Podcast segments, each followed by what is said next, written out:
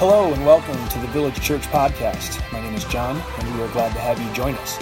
We work to deliver our most recent preaching content to you as soon as possible, so let's get into God's Word together. Honor to worship with you this morning and to open God's Word. If you have a copy of God's Word, Exodus chapter 10. If you do not have a copy of God's Word, there are free copies available on the table back there, blue and black copies of God's Word. I think they're all black this morning. Please take one and have a copy of God's Word. Give it to someone who may be in need of one. Have the Word of God in front of you. Exodus chapter 10. I don't know what to call this. Maybe an apology. An apology.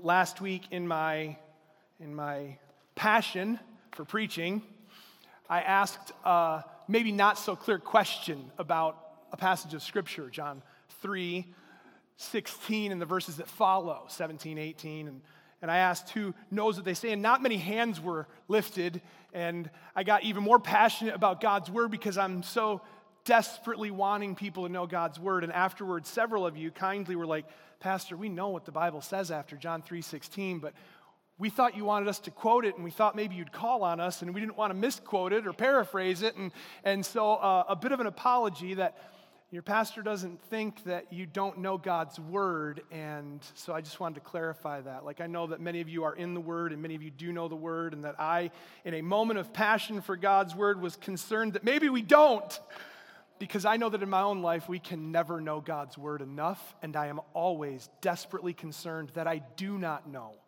God's Word, and even more so for the souls that God has called me to care for. And so from me, a pastor, to you, people listening to me speak, I'm sorry.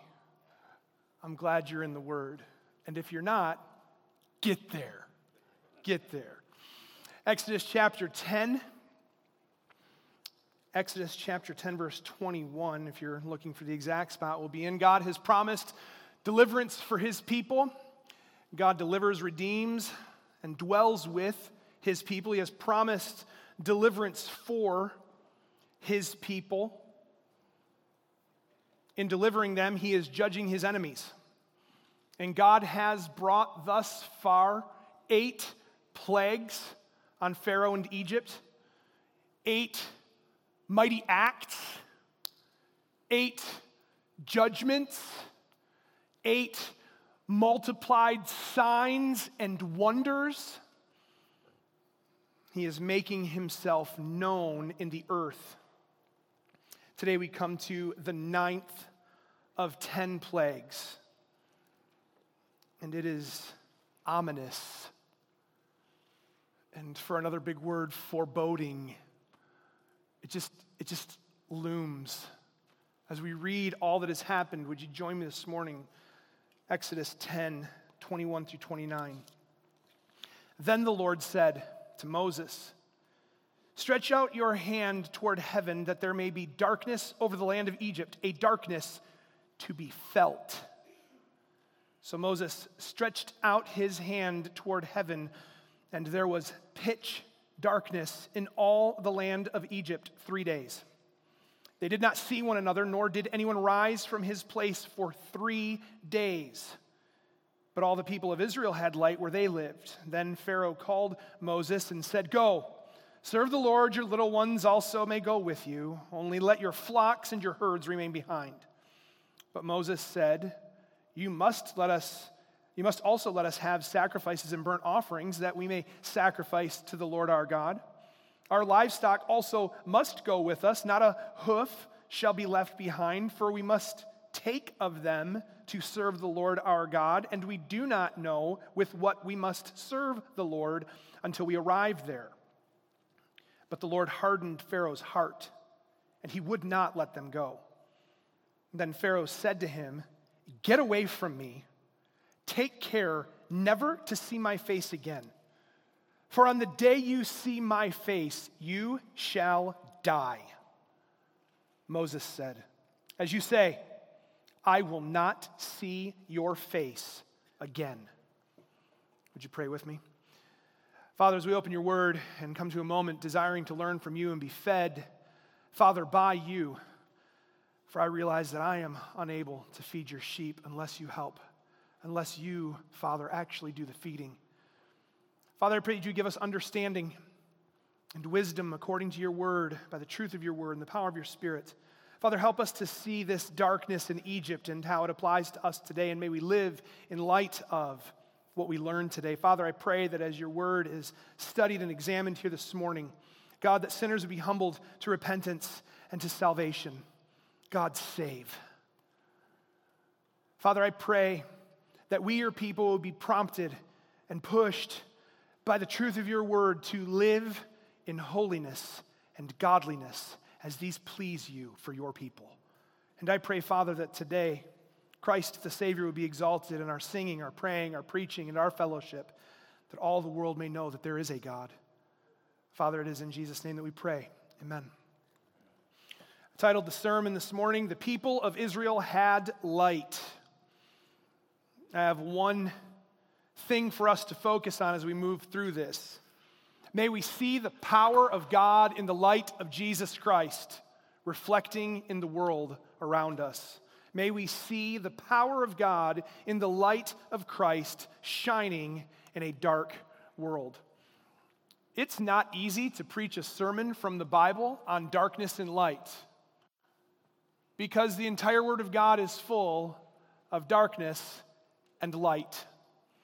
And I would encourage you, if you're like, Pastor, I'd like to study God's Word, I'd like to learn, what would you encourage me to study? I would encourage you to write down two words, light and darkness, and I would encourage you to trace those out through Scripture and see everything God's Word says about light and darkness, and to see as it progresses from the creation of darkness and light to the consummation of the ages with darkness and light. From the beginning to the end, and everywhere in between, you can find references to lightness, to light and dark. And I would encourage you to study that out and see how that applies to you. This morning, we are going to examine this 9th plague in Egypt. And it is, I believe, just ominous. It comes in the fashion of the what I wrote it down so I wouldn't forget. It comes in the fashion of the 3rd and the 6th plague. This is the 3rd of the 3rd set of plagues. And so it's following that pattern. The 1st, the 4th, and I'm going to be really bad at doing math. The 1st, the 4th, and the 8th, 7th, all coming. Rise early and go to Pharaoh, meet Pharaoh and tell him. And then the 2nd set of those plagues all go to Pharaoh and say. And then the 3rd set of those plagues all just God saying to Moses, do this. And then there is one more plague. All of these plagues are culminating to this 10th plague. It's just looming out there. If you're a student of the Scripture, you know as we walk slowly through these plagues and examine what we can from them, you know that 10th plague is hanging out there, and what on earth do we do with that? And all these other plagues are building to that. God said, I know that Pharaoh will not let my people go unless compelled by a mighty hand. And though we are seeing the hand of God press down, the mighty hand of God compel him more and more, the hand of God has not yet compelled him fully. And we all know that's coming in the 10th plague. But before we get there, we have 9 plagues to deal with. And when this one comes in the manner of the 3rd and the 6th, you'll remember back in Exodus chapter 8, God said to Moses, stretch out your staff and strike the dust of the earth, that it may become gnats. And then in the 6th plague, take handfuls of soot from the kiln and in the presence of Pharaoh, throw them in the air that they may become boils on their flesh. And now God just says, stretch out your hand toward heaven that there may be darkness over the land of Egypt. This plague, as all others, is summoned by the divine power of God, and it is sent upon Pharaoh and Egypt.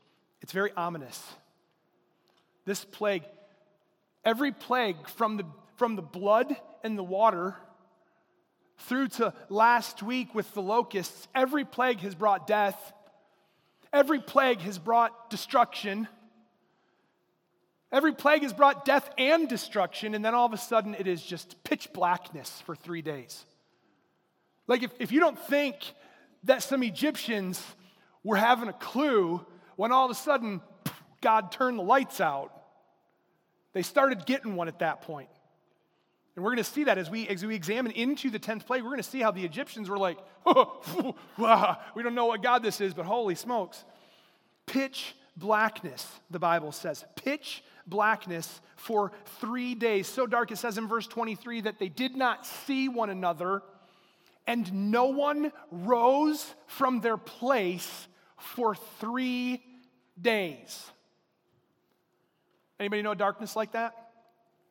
My dad used to tell me stories of his time in Vietnam, and he would tell me of being out in the jungles at night, and he would tell me, son, you cannot know darkness, you cannot know pitch blackness until you're in a place where there is no light.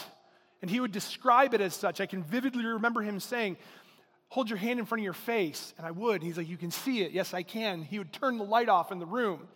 I can't see it. Just wait, son. And your eyes, as they tune to the light that is around you, like we can't get void of light. And if you've ever been void of light, you know the suffocating feeling of it's black. And your eyes would tune, and I could see my hand. He would tell me, son, in the middle of the jungle where there are no lights, and there can be no lights, for you may be attacked by the enemy. If you have a light, you can't see your hand in front of your face. And here's Pharaoh and the Egyptians cast into pitch blackness, pitch darkness of night. And I wonder, we don't know at what time of day this plague struck. We're not told that. And then we always need to be very careful of imagining or inferring anything that Scripture does not say. But I couldn't help but let my mind drift toward, was it high sun?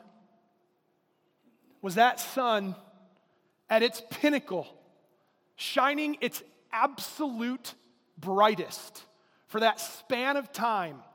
We all know what that is. Midday, the sun is high, it's bright, and it's just as bright as it's going to be. Not a cloud in the sky, and it's just bright.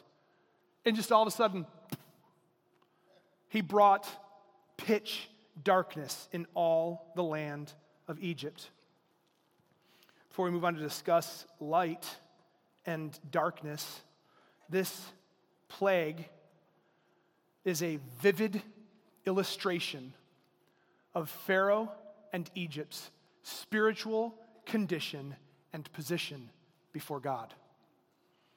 This is not just them dwelling in physical darkness. This is a vivid illustration of their spiritual condition before God.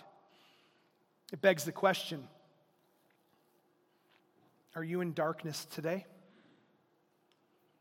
There is light and there is dark. Are you in darkness today? Genesis 1 helps us understand the lights that were forbidden by God to shine, and I thought that it was extremely relevant that we would consider what Moses wrote for us of creation and then the pitch darkness that comes upon Egypt. So in Genesis 1, you don't have to turn there, but we all know Genesis, I hope you have it memorized by now. Genesis 1, verse 1, in the beginning, God created the heavens and the earth. Verse 2, and the earth was formless and void. Darkness covered the face of the waters, and the Spirit of God was hovering over the face of the waters. Genesis 1, 1 and 2, those words there. Void. The earth was void. And darkness covered the surface of the deep. And the Spirit of God was hovering over the waters. Those three words there, void, deep, darkness, waters. In its original writing to its original audience, this is hard for us. This is saying, in the beginning, God created everything, and there was nothing. That's what the ancient people of God would have understood from Genesis 1:1. This is where we get the Latin expression ex nihilo, creation from nothing. That's where this comes from. Why do we believe that God created everything out of nothing? Because when Moses, inspired by the Holy Spirit, wrote the words he was carried along to write to his people then, they understood void, deep, and waters to mean absolutely nothing. And God said, let there be, what's the word that follows? Genesis 1:3. And God said, let there be light. and there was light. And God separated, fascinating word, God separated the light from the darkness. Well, when was light and darkness? There's light and darkness there, so he separated those, right? These cause confusing questions. But if we understand void, deep, and darkness as nothing, when it says that God separated the light from the darkness, we now start to understand what's happening in the creation story. There's light, and it's not nothing anymore. There is light. Genesis 1:3, God said, "Let there be light," and there was light, and God separated the light from the darkness. Then verse 14 and 16 goes on to tell us about the creation of light. Verse 14 and 16, it says, 15 and 16, "Let there be lights." Two major distinctions to make in the creation story. Genesis 1:3, "And God said, let there be," all of you, "light." Genesis 1:14, "And God said, let there be lights."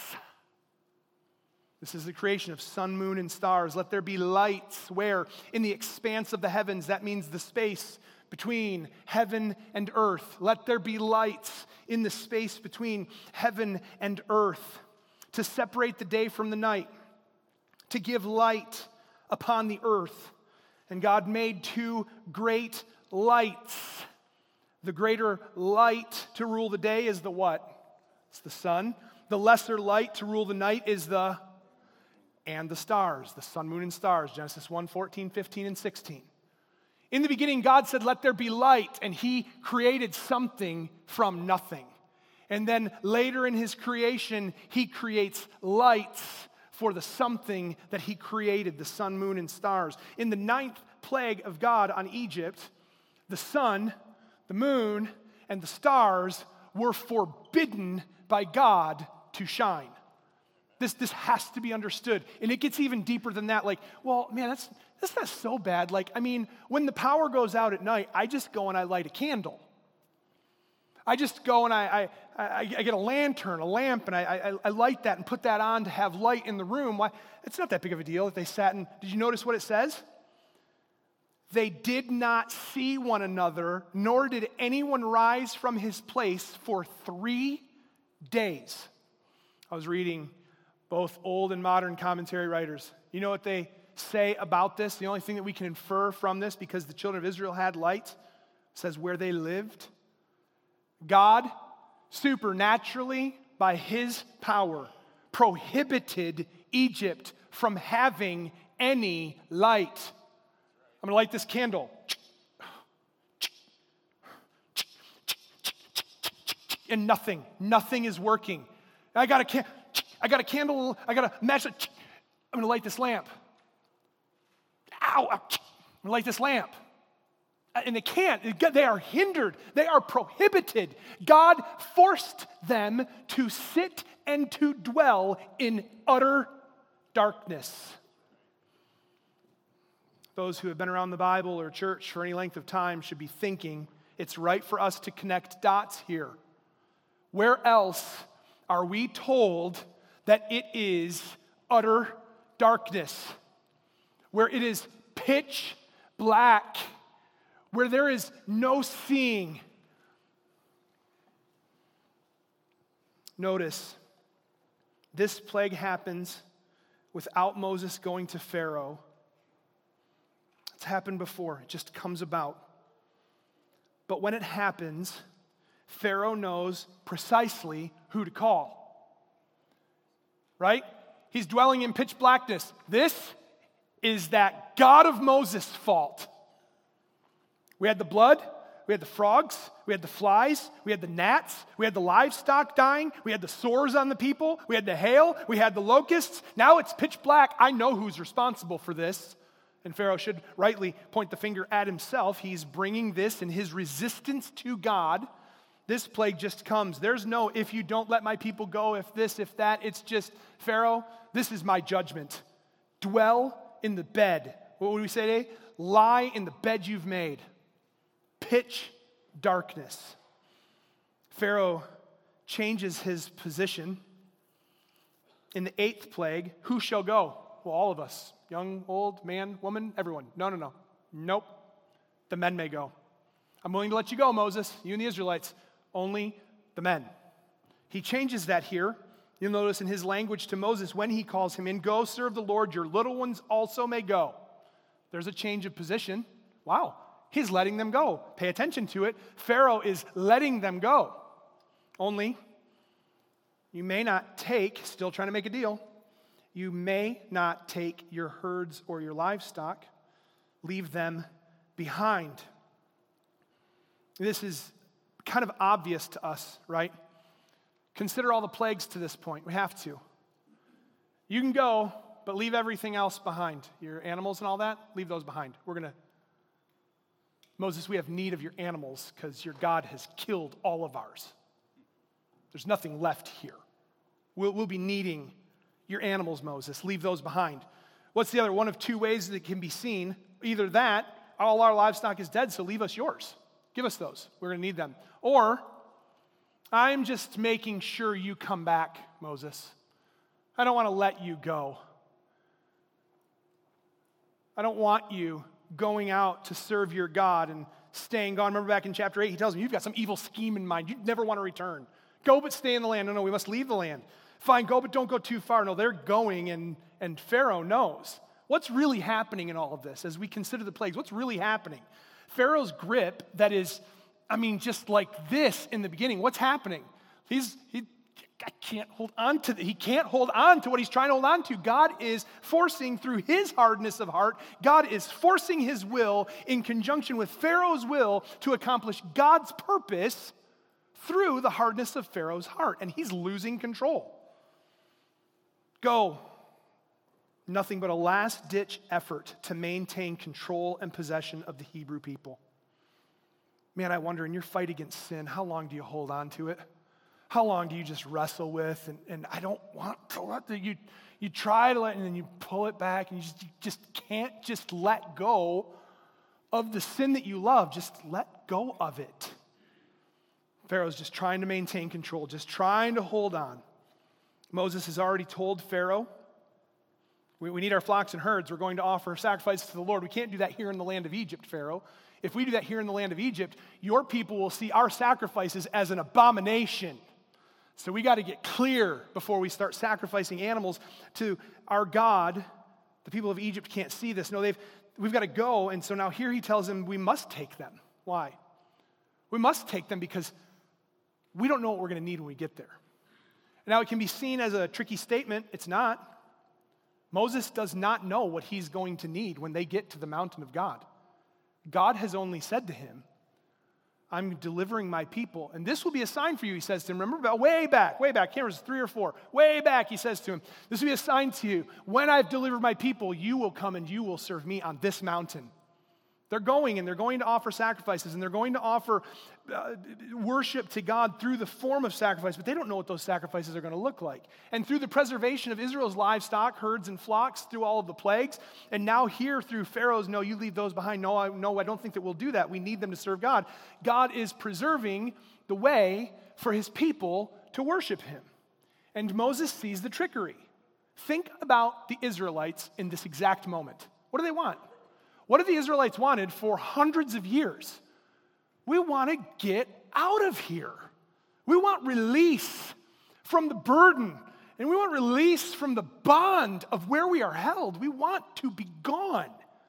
How many of us are like, I don't give a rip about the sheep, the flocks, the herds, the livestock. I'm getting out of Egypt. I'm free. Moses, we're free, right? Can you imagine? Man, if the people of Israel wanted to revolt when Pharaoh made them slave and forced labor upon them, how much more would they want to revolt if they knew that Moses was like, nah, we're taking all our stuff and we're never coming back. Well, we're not going anywhere. Now they're remaining in bondage. Anybody drawing the connection? How many of us want to be rid of this earth? How many of us want to be rid of the struggle of this life? We want to be gone from the troubles of this life, even though we enjoy it. I love living. I love being with you, my wife, my children, our home, my family. I want to be in glory with God. Above all things, I want to stand before the throne of my God and worship him and be fully known and fully know. But we must be here right now. And so just as the children of Israel are able to go serve the Lord, your little ones also may go with you, only let your flocks and herds remain behind. Moses could easily say, we're out. What is that? Is it obedience? Not at all. We need everything to go with us.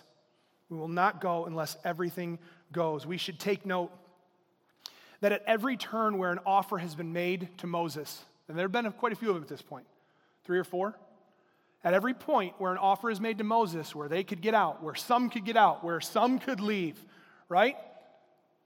Okay, if just the men can go, then maybe we can get out of Egypt, get into the wilderness, but maybe we can get somewhere where we can build up enough might and enough strength. We can build an army and we can come back here and we can demolish Pharaoh in Egypt and we'll rescue all of our women and children and all of our flocks and our herds. That's a good idea. Let's just go, the men of us. Why? Because when they leave Egypt, there's 600,000 men besides women and children.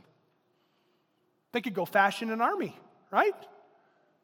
Let's fashion an army and do this. No, we're not doing that. Go, but don't go far. No, we're going 3 days' journey into the wilderness to worship our God. Moses, at every turn, has obeyed what God said to do, even when it was hard for him and the people around him. Even when it was not what the people would want, Moses obeyed in order to honor God. Why? Because Moses was told on the mountain, I'm sending you to lead my people out. He's got the promise of God. I'm leading them out. I'm not leading them pell-mell. I'm not leading them halvesies. I'm taking the whole group and all our stuff. We're all going. We also forget, it's going to come into play next week when we see the 10th plague coming in. We also forget that in the end of, right toward the end or maybe the middle of chapter 3, I can't remember the exact verse, we see God say to Moses, remember this thought from many, many, many, many weeks back, I will give this people favor in the sight of the Egyptians, and when you go, you shall not go empty. This is why all of God's word is so important as we follow it and trace along. God has told him, you're not leaving empty-handed. You're leaving with everything you need. We should take note that at every turn, Moses obeys God. This is the same Moses. I want you to be encouraged by this. This is the same Moses who didn't even want to go. No, Lord, send someone else. I don't talk good. I'm slow of tongue. No. And now all of a sudden Moses is standing up to Pharaoh saying, no, we're going to do precisely what God said to do, or we're going to stay right here in captivity. How's that sound, everybody? Good plan? Not a good plan at all. Good, we're going to do it anyway. Nope, we're staying here. We're taking it all, or we're taking nothing, or we're staying here until God leads us out in the way that he has said. This same Moses. And as God hands Pharaoh over to the hardness of his heart, we see it there again, verse 27. But the Lord hardened Pharaoh's heart. Is the Lord hardening Pharaoh's heart, or is the Lord simply allowing Pharaoh to operate in the hardness of his heart? The Lord hardened Pharaoh's heart, would not let them go. Pharaoh holding them still and God giving him over to the desire of his heart to be contrary to God, exposing his true position before God. And as he sits in pitch darkness, he's getting precisely what he wants. He is not letting go. And then look what happens, right? Because that's not the end. A lot of times, if you're paying attention to the plagues, and Pharaoh hardened his heart, and Pharaoh's heart was hardened, and the Lord hardened Pharaoh's heart. But after that one in this plague, there's more discussion that hasn't happened before. Look at verse 28. Then Pharaoh said to him, get away from me. Can you imagine? I don't know. Sometimes it can be really dangerous, but man, these guys hated each other by this point in time. I think Moses is probably trying not to hate God or to hate Pharaoh, but Pharaoh hates God. And I think he's getting to the point where he hates Moses too. Why? Because he says, for on the day you see my face, you will die. That's not friendly speech. Moses, you and I are bros, man. Get out of my face. No, the next time you see my face, you will die. And then the threats come, and we should take note of the threats. If there's one message that's not being trumpeted in the Church of America, especially today, it's that we as Christians are going to be hated and reviled and persecuted by people around us. That's easy when it comes from a despot like Pharaoh, What about when it comes from people closer to us? If we are truly saved and born again, we are going to face, Christ told us, we will face persecution. We should take note of it. Remember earlier in the narrative? Remember how inconsequential Moses and his God were when he first came before Pharaoh? Who is the Lord? I don't know him, and I'm not going to obey him. Moses, I'm Pharaoh of Egypt. I am a god, and my gods, I know all of them, and I don't know yours. I won't obey a god I don't know, whose people are in my control. No, I don't think so. Remember? Inconsequential and unimportant was the God of Moses when he first encountered Pharaoh, god of Egypt, and his gods, but then the blood,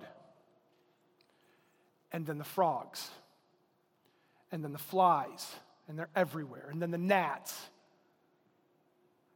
and then the herds, the livestock, and then the sores. That's getting personal now, Moses. I'm still not recovered from the sores inflicted on me by the handfuls of soot you threw in the air. Then the locusts, the hail and the thunder and the locusts, and now pitch blackness, and Pharaoh's done. Get out of my face. I wonder how many of us are willing to be told that for the cause of obeying Christ. I wonder how many of us would receive such threat and such rejection. You know that our brothers and sisters around the world, this is not new to them. We're the ones that are like, oh my goodness, what would we do? We have brothers and sisters who are trying to worship God this morning, but they're not sure if they're going to get blown up or shot. Here we are in a school.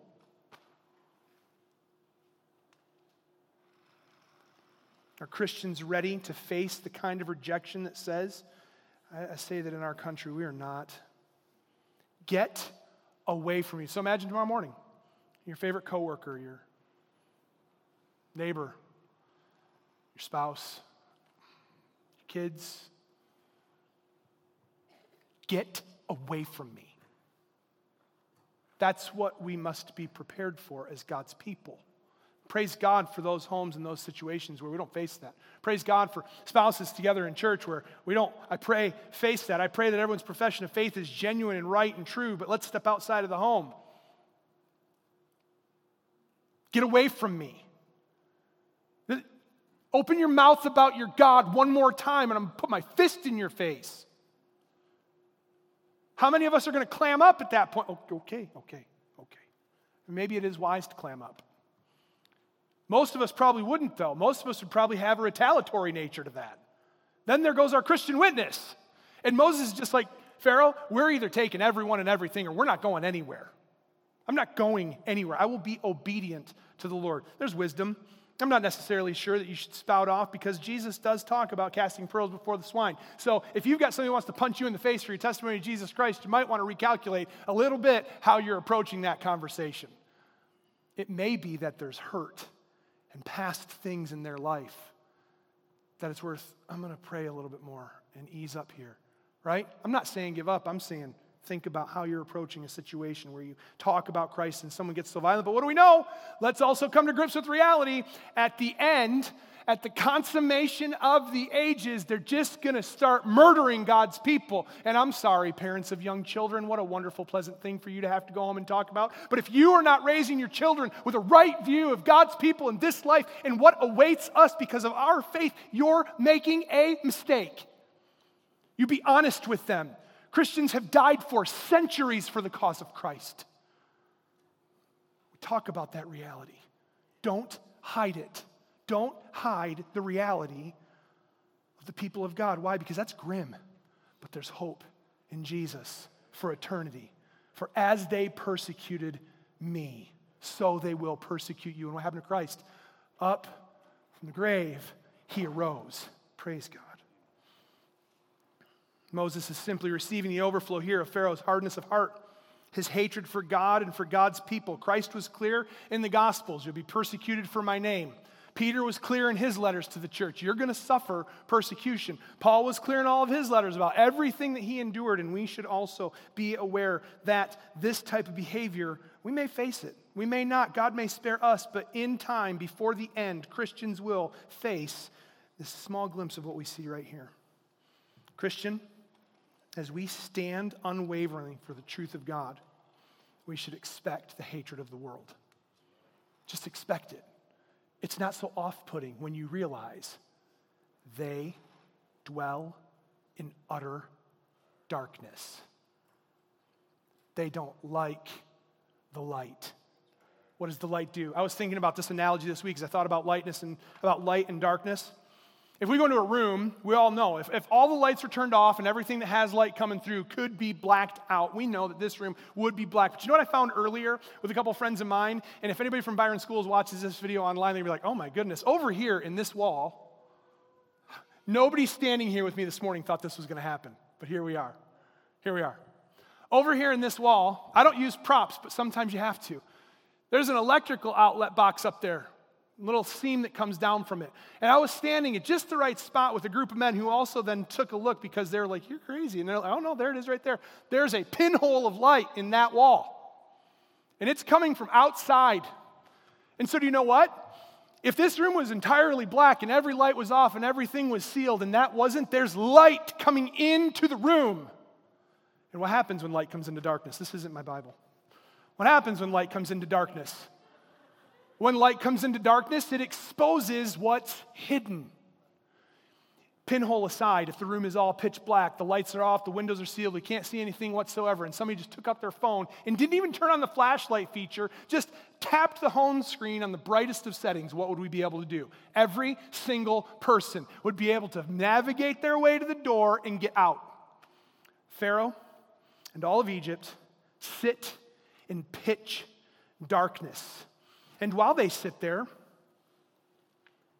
end of verse 23, all the people of Israel had light where they lived. Could you imagine? Pharaoh and Egypt, they're in pitch blackness. I had to really hard try to get my mind to wrap around this, and I can't understand a sovereign phenomenon, which is what we're talking about. At some point, let's imagine this line. At some point, the pitch darkness ended, but not for the Egyptians. Everyone, they didn't even move. And the Israelites had light. They're walking around. Candles work, oil works, they're doing their stuff. The sun comes up, the sun goes down, the moon comes out, the stars are there, and they're just living life. Do you feel the most excellent of tensions here between the lost in the world and the saved of God? The saved of God are the Israelites in the light. The lost of the world are the Egyptians in pitch darkness, not moving. They're getting nowhere. All their vain pursuits, all their fleshly desires are achieving for them absolutely nothing. And they're getting nowhere. And we're struggling through this life like, oh my gosh, it's so difficult. Yes, but what? But we're moving toward what? Some kind of hope. And over in the blackness of night, they're just saying, I wish I had a little bit of light over here. And you understand that for you, dwelling in the light, and the person over here in the pitch blackness of night, do you understand that you as the Christian are the light that should be going to them? We are the light of God because Christ, the light, shone in the darkness. We've heard it in John chapter 1. The darkness shone into the light, and the darkness has not understood it. But what happened? The light shone into it. What did the light do? What does the light of Christ do? What is the point of there being light and there being dark when the light of Christ, which is the glory of God, shines on the utter darkness, sinfulness, and lostness of man? Our sin is revealed, therefore our need of a Savior. And what do? We look to the only light that has ever existed. The light of Christ, God's glory, shining on Christ, shining on sin, shining into the darkness. And we're like, I'm a wreck. I'm a sinful disaster. While Pharaoh and his people sit in darkness, the Israelites walk around as children of the light. And what about us? And what about your Christian witness? God's word tells us two thoughts for us to think about as we close this morning. God's word tells us that without Christ, mankind dwells in deep darkness. Remember last week, we're already condemned. We already stand condemned. Our hearts are already hard. We already need to be released from our condemnation, have our hard heart turn to flesh. We're already in need of that. And without Christ, we dwell in utter darkness. But Christ, the light of the world. And in that light was the life of men. Shines in the darkness. Christ is the light. He shined in the darkness, but the darkness has not understood it. This is why that tension between those in the darkness and those in the light exists. What is wrong with you? What's different about you? Why are you like this? I don't want to hear it. That's the divide that we can't see in Egypt. That's the divide between, I'm over here blind. How can you be so happy? How can you be so joyful? How can you be so content with your life when it's just like mine? I'm blind in darkness. Because the light of Jesus Christ shined on me and exposed my sin. And I recognized my need for a Savior that only He was. So I repented of sin, and I am trusting through faith the truth that I hear from God's word, that Christ saves, that God gives eternal life. If you have not placed your faith in the Lord Jesus Christ, He is the light. And the tension you feel when Christians talk is the darkness you live in. And Christian, we're not off the hook, because how often do things in our hearts get darkened? Darkened toward obeying God's word, darkened toward sharing God's word, darkened toward our brothers and our sisters. That darkness tries to creep in because we dwell in this world of darkness. We are sinners in need of help, awaiting the day that we are perfected for eternity. If you are here and you have not trusted Christ, do so today. How do I trust Him? The light of Christ is shining for you today. In those who are singing God's praises, in those who name Christ through faith, the light of Jesus Christ is shining today for you to say, Father, forgive me. May your light shine upon me, God. Save me, Father. Forgive me, God. And whatever words you can come up with before God, call on the name of the Lord through faith in Jesus and be saved. Obey God and believe in the name of His Son, Jesus Christ. Now we become lights. Those with faith in Jesus Christ here today, you are lights. It is your responsibility as the people of God to be shining the light that has shone upon you into the darkness of the world. Are you doing that? You are lights. Philippians says that we are to shine like lights in the world in the middle of a crooked and twisted generation. God's word tells us that God does this work in order that we may glorify Him. Matthew chapter 5, verse 16. Let your good works shine before men, that they may see your good works and glorify your Father who is in heaven. Proclaiming the excellencies of God, First Peter says, is what those who are called out of darkness and into His marvelous light do. That's what we do. I once was blind, but now I see. One of the greatest hymns of our faith ever written. I was blind. I was Pharaoh dwelling in pitch darkness, and God opened my eyes, and I see. We proclaim the excellencies of Him who called us out of darkness and into His marvelous light. And then distinguishing between the children of light and the children of darkness. Well, that gets comfortable. Oh, Pastor, I'm good with being in darkness and being in the light now. And I'm good with shining the light of Christ, but let's not talk about those who are really in the light and those who aren't, because we're called to do that. If judgment's going to come, let it begin first with the house of God. Test the spirits and see if they are of God. See the fruit of your brothers and sisters in Christ. What does light and darkness have to do with that? Much. First John says, much. Those who say, darkness, light, darkness, light. Those who say they are in the light, but hate mankind, their brother, are still in darkness. Those who say they have the light. I'm in the light. I'm following the light. I've seen the light. I hate that person. I have no charity for mankind.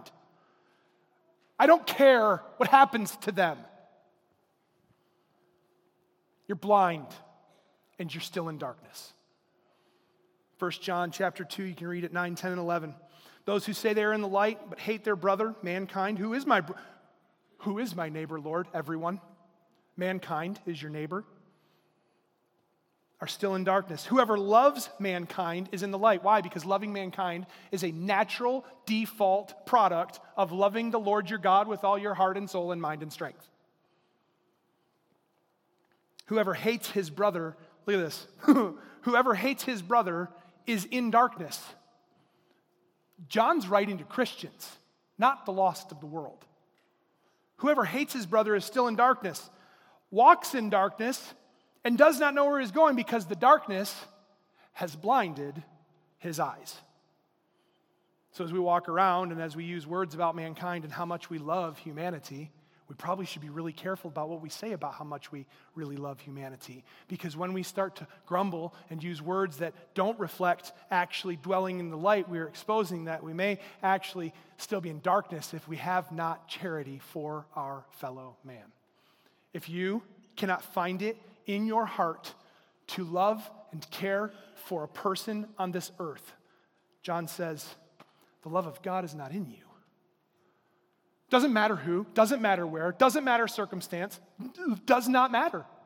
If you cannot find it to have charity and compassion on someone in this life, there is darkness still in there. Maybe not total darkness, but there's darkness in there somewhere, and the light needs to root that out.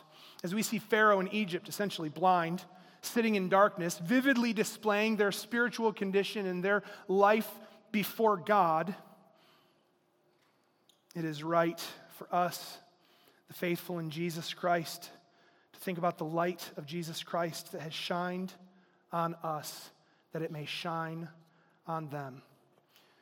Father, I come to you today on behalf of those here gathered. God, that we would be truly children of the light. Father, I pray that as you have called us and named us your own and redeemed us out of darkness and into your marvelous light. Peter and Paul say the same thing, transferred us from the domain of darkness to the kingdom of your beloved Son. Father, you have moved us from the pitch darkness that Pharaoh and Egypt dwell in, into your marvelous light that we may proclaim your excellencies. And I pray, Father, may we reflect your glory and your goodness to the world around us. Father, those dark areas of our heart where we are still being sanctified, we know, Father, we have not been perfected. Oh God, forgive us.